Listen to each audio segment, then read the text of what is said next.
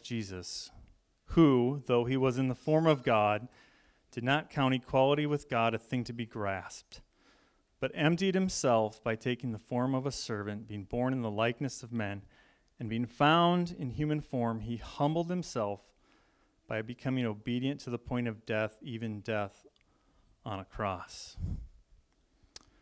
You may be seated. this morning we will simply look at each one of these phrases one by one and then close with communion. And we begin in verse 6 Christ Jesus, who though he was in the form of God, did not count equality with God a thing to be grasped. Now, if you're like me, you might enjoy looking at family pictures. And if you have children, every once in a great while, you might actually stumble across a wedding picture of you and your spouse before having kids or children. We have such a picture prominently displayed in our hallway, just Heather and I. And not for dieting goals or thin inspiration, it's just there. But I wonder for a small child to gaze upon that picture and ask the question, Where am I? How come I'm not in the picture? Almost to say, What did you ever do without me? And our response to that child would be to say, Well, there was a whole life of living before you were ever around. The child cannot simply grasp the idea that everything was already in existence long before they came onto the scene, that their birth did not signify the beginning of time, that there was a love between a husband and a wife for a time that did not include this child. And sometimes we think of our Savior, when we think of our Savior, when we think of Jesus Christ, we only think of him in relation to people. We think of him and his power, his miracles, his multiplication of food to feed people, calming the raging seas, casting out demons, healing the unhealable. Sometimes we think of his authoritative teaching. We can think of his soft and kind heart, his willingness to tenderly touch even the leper, someone who may not have been touched or felt human touch for years. And we think of the time he spent with the most notorious of sinners, the ones who everyone thought were outside the reach of God's compassion and grace. Jesus simply says, I came to call the righteous, I came not to call the righteous, but the sinners. Jesus spent time with the Jew and Gentile, rich and poor, the religious and the irreligious. And there's so much of who he is that we think upon in relation to humanity. But, brothers and sisters, there's a whole life of living long before Christ was found in a manger. There is Christ pre incarnate before there was time, before there was this. Jesus says in John 8 58, Truly, truly, I say to you, before Abraham was, I am. And John opens his gospel with, In the beginning was the Word. And the Word was with God, and the Word was God. He was in the beginning with God. It is the fullness of God's glory before the incarnation and even before the creation. Jesus prays in John 17, 5. He prays this right before he's arrested, right before he goes to the cross. And now, Father, glorify me in your own presence with the glory I had with you before the world existed. The glory I had with you, Father. And here in Philippians, Paul is clear about Jesus' identity. He is God, he is fully God. Hebrews 1 3, he's the radiance of the glory of God and the exact imprint of his nature, and he upholds the universe by the word of his power. Colossians 1:15, he is the image of the invisible God. He was in the form of God.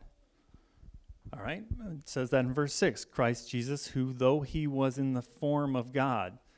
Now this is not to be mistaken. Um, the Greek in this text, there's two versions of the word two definitions for the word form. We have morphe and schema. Morphe being a form that cannot change, schema being a form that does change. It will kind of transition. So think of it this way if you have the form in the definition of schema, it would be like a baby turning or transitioning to a child, to a youth, to a young adult, to an adult.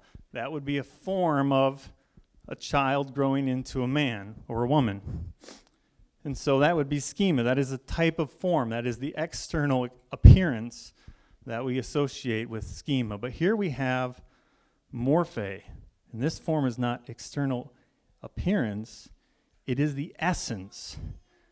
It is the very nature of God. Okay, it underlines outward appearance or shape, but it's the nature or essence of God. It's what He is within Himself. Christ's pre incarnate existence as the second person of the Trinity, He existed within the beam, the being, excuse me, the form within the full glory of God, and He still does.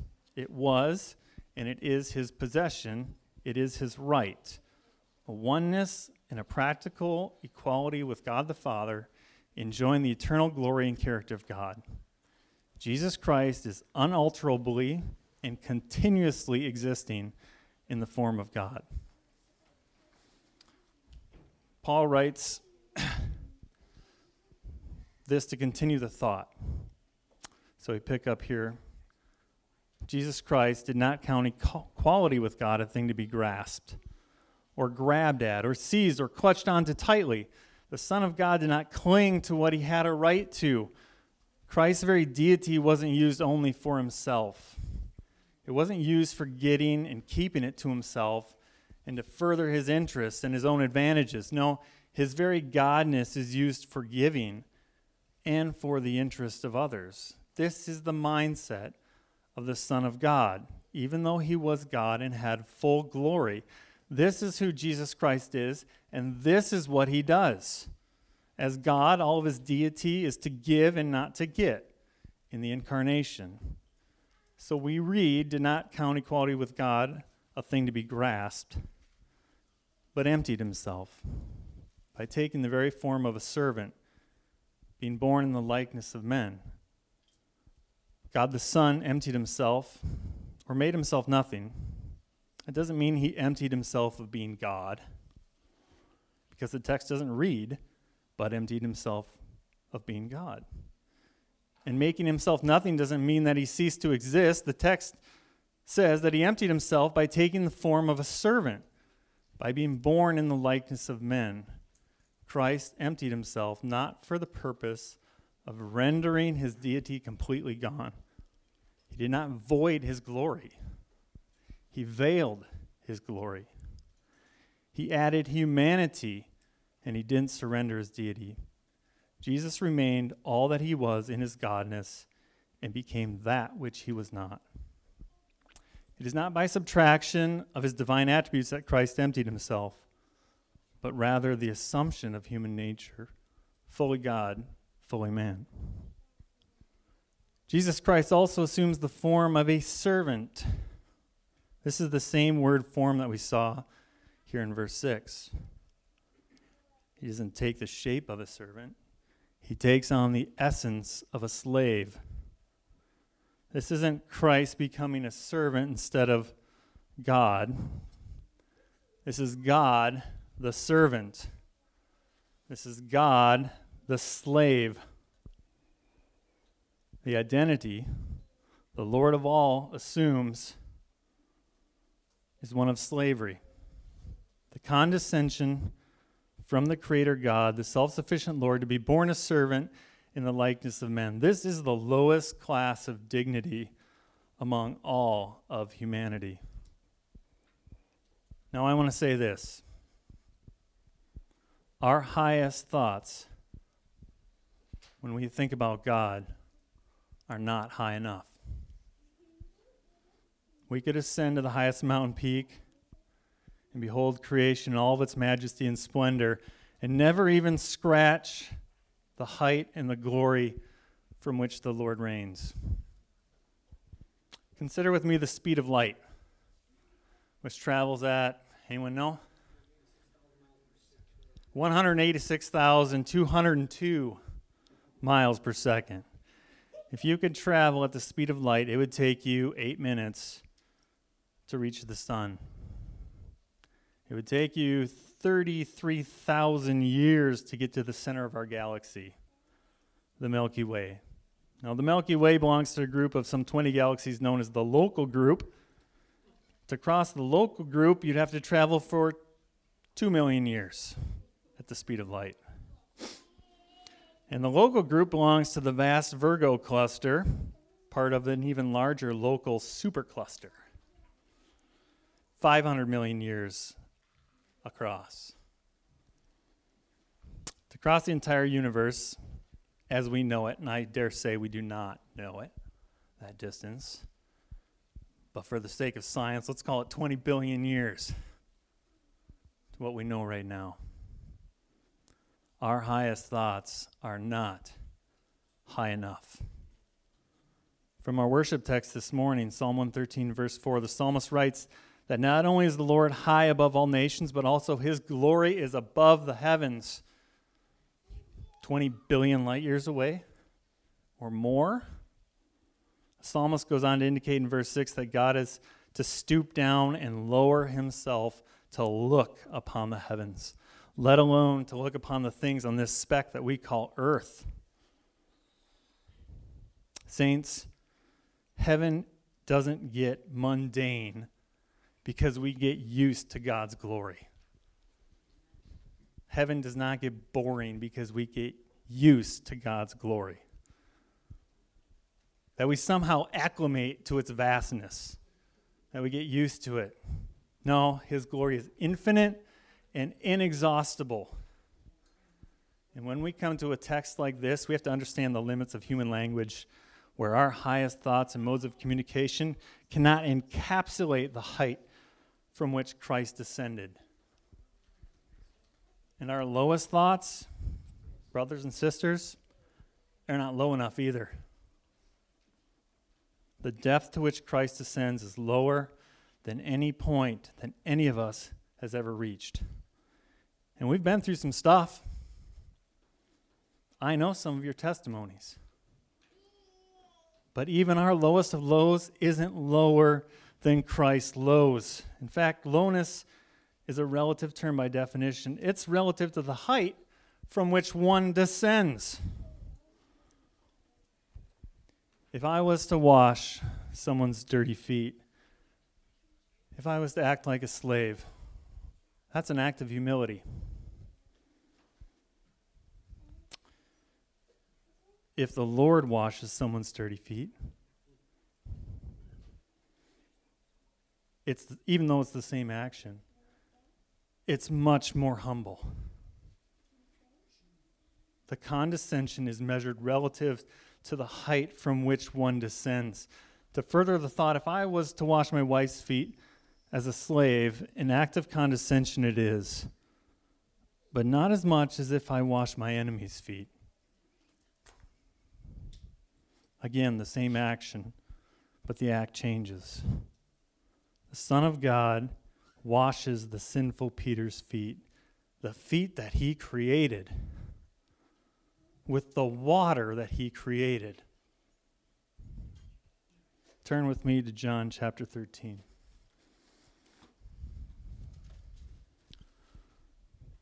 Beginning in verse 3. Jesus, knowing that the Father had given all things into his hands and that he had come from God and was going back to God, arose from supper he laid aside his outer garments and taking a towel, tied it around his waist.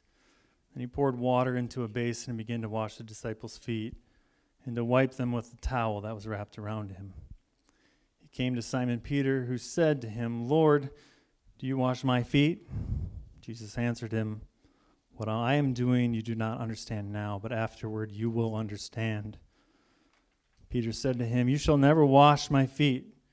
Jesus answered him, If I do not wash you, you have no share with me. Skipping ahead to verse 12. When he had washed their feet and put on his outer garments and resumed his place, he said to them, Do you understand what I have done to you? You call me teacher and Lord, and you are right, for so I am. If I then, your Lord and teacher, have washed your feet, you also ought to wash one another's feet.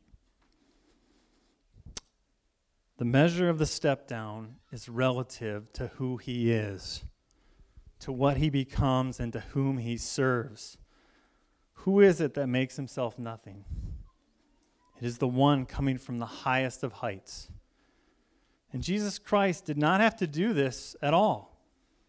But he did not consider equality with God a thing to be used to his own advantage in the incarnation, his own gaining. His deity here is not a means for getting something, but a means for giving something and a self sacrificial giving until he is emptied. By taking this upon himself, Christ gives himself as a nobody a rightless slave who serves.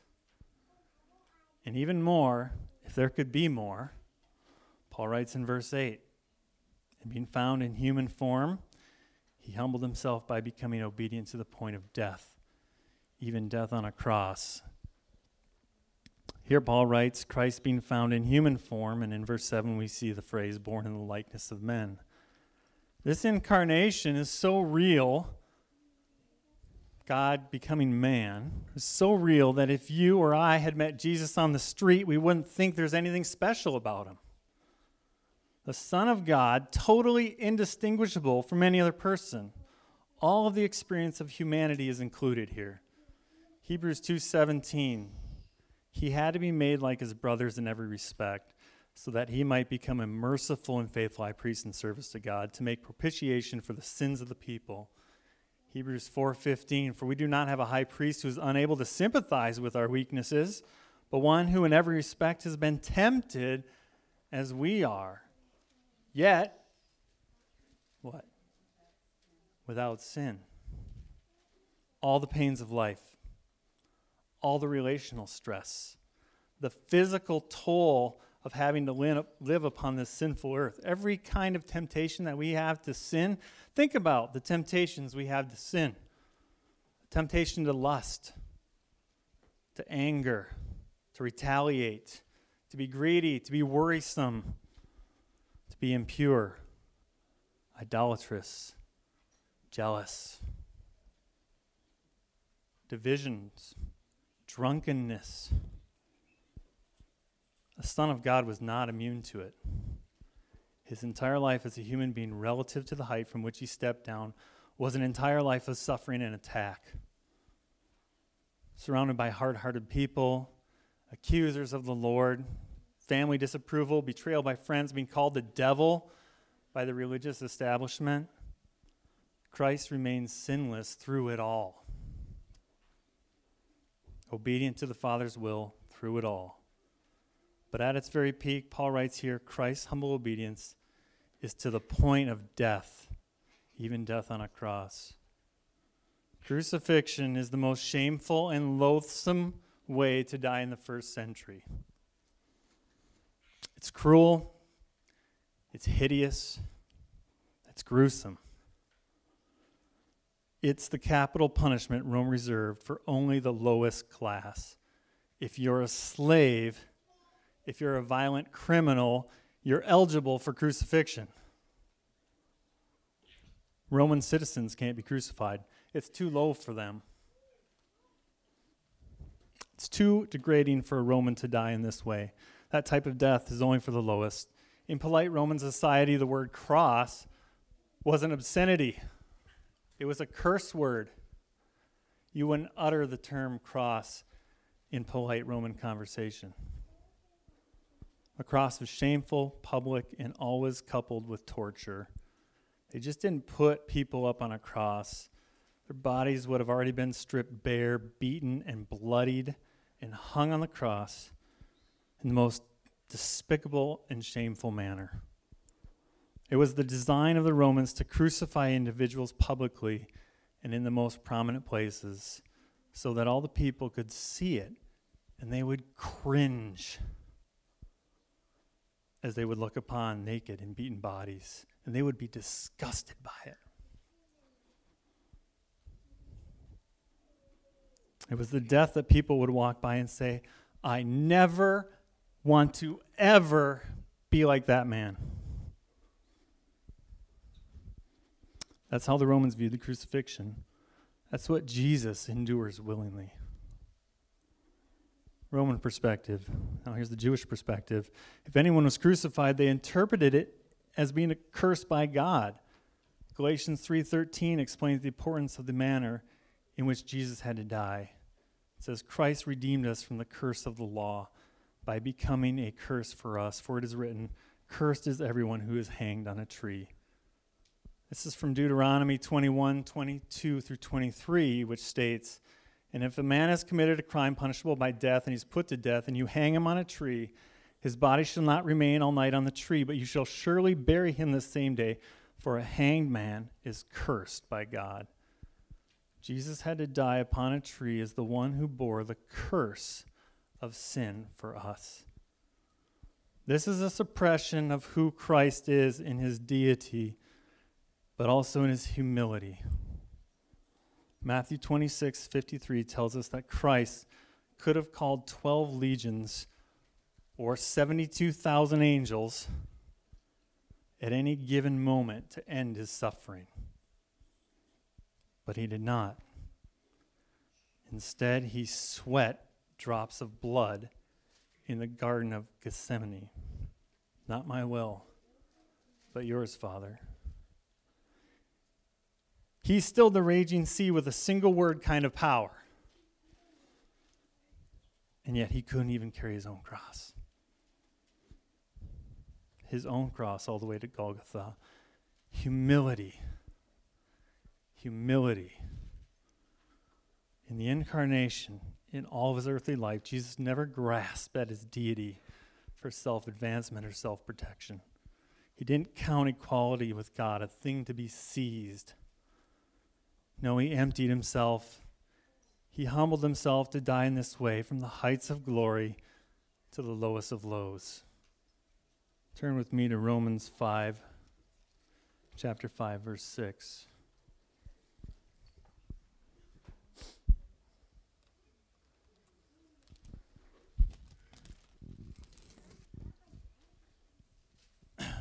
For while we were still weak, at the right time, Christ died for the ungodly. For one would scarcely die for a righteous person, though perhaps for a good person would, would, would dare even to die. But God shows his love for us, and that while we were still sinners, Christ died for us. Since therefore we have now been justified by his blood, much more shall we be saved by him from the wrath of God. This is what we deserve. We deserve the wrath of God. We deserve the punishment. The cup of judgment is ours. For if we if while we were enemies we were reconciled to God by the death of his son, much more now that we are reconciled shall be we be saved by his life. More than that, we also rejoice in God through our Lord Jesus Christ, through whom we have now received reconciliation. 2 Corinthians chapter 8 verse 9 For you know the grace of our Lord Jesus Christ that though he was rich yet for your sake he became poor so that you might so that you by his poverty might become rich. And we're not talking about cash here. If you don't follow Christ this morning, if you reject this Christ and you reject this gospel of salvation, however actively or passively you do it, don't. Repent. Turn from your sin and put your trust in Jesus Christ. The Bible tells us confess with your mouth that Jesus is Lord and believe in your heart that God raised him from the dead, and you will be saved. That is why we proclaim this gospel as much as we can, whenever we can. But as much as these things are true, and that this paragraph shows us the wonder of this gospel, that these words are meant to help us appreciate Christ more, the reason why Paul writes these things is for humility and unity within the church. Read verse 5 again. We skipped over intentionally. Have this mind among yourselves ourselves, which is yours in Christ Jesus. Paul wants us to be Christ like and self sacrificing in humility. Paul wants us to have the same mind of us, not using our status, our education, our wit, our intellect, or any of the things God gives us, to not use those things for ourselves, but for others. This is a call to condescend and to serve and to obey the Lord even to the point of death. And let God be the one who exalts, not us exalting ourselves. The purpose of this message is to base our humility in the gospel, and this mind of humility is perhaps what characterizes Christianity the most. When Augustine was asked, What are three principles of being a Christian? Augustine, what are three principles of being a Christian? He replied, One, humility. Two, humility. Three, humility. To the degree that we see ourselves in humility, is to the degree that we've grasped the gospel this morning. To the degree that we are filled with self centered pride, is to the degree that we miss the gospel. But to kill selfishness and pride is not an easy thing. No sin is more natural, no sin is more common, and no sin is more deadly than pride. One of the strongest characteristics of our fallen nature is selfishness. Which is why Paul spends these verses in this beautiful poetic text here in Philippians to direct our eyes to Jesus Christ, to who he is, and to what he has done, and to how he did it. Our strongest vice, our strongest sin meets the strongest remedy in Jesus Christ. The greatest incentive to humility and unity amongst one another is a picture of the Lord Jesus himself, and we better not take our eyes off of him. You know, the wrong application here this morning would be saying, Tomorrow, I'm going to be less prideful. I'm going to look in the mirror and say, Dave, don't be full of yourself. And then I'm going to return to the mirror every time someone wrongs me and count to 10 before I get angry. That's not the application. The application is don't take your eyes off Jesus Christ. Don't take your eyes off Jesus Christ. Let us transition to communion. Father, we thank you for this morning. Lord, help us to this end. Help us by your Spirit to have us not take our eyes off of you. Lord, I'm a prideful man standing before you and my brothers and sisters here preaching a sermon on pride and how destructive it is. Lord, help me, help us. Save us from our own selfishness, Lord. Bind us together in unity and love for one another. Help us to set aside the things that so easily entangle and grip us. Lord, you have been made low. You've humbled yourself. You became like us that we might accomplish unity amongst one another. And Lord, I pray that we are always mindful of that and that we have that mind amongst ourselves. Lord, as we come to the table this morning in communion, remind us of your humility and the work that you accomplished in your death. Lord, that as we take fellowship together, we realize that in one sense it was an end to our life where sin was too strong for us. And now, Lord, in your death and resurrection, we have a life where now you are too strong for our sin. Lord, we are forever grateful and we love you. We just pray that you are exalted this morning. In your name, amen.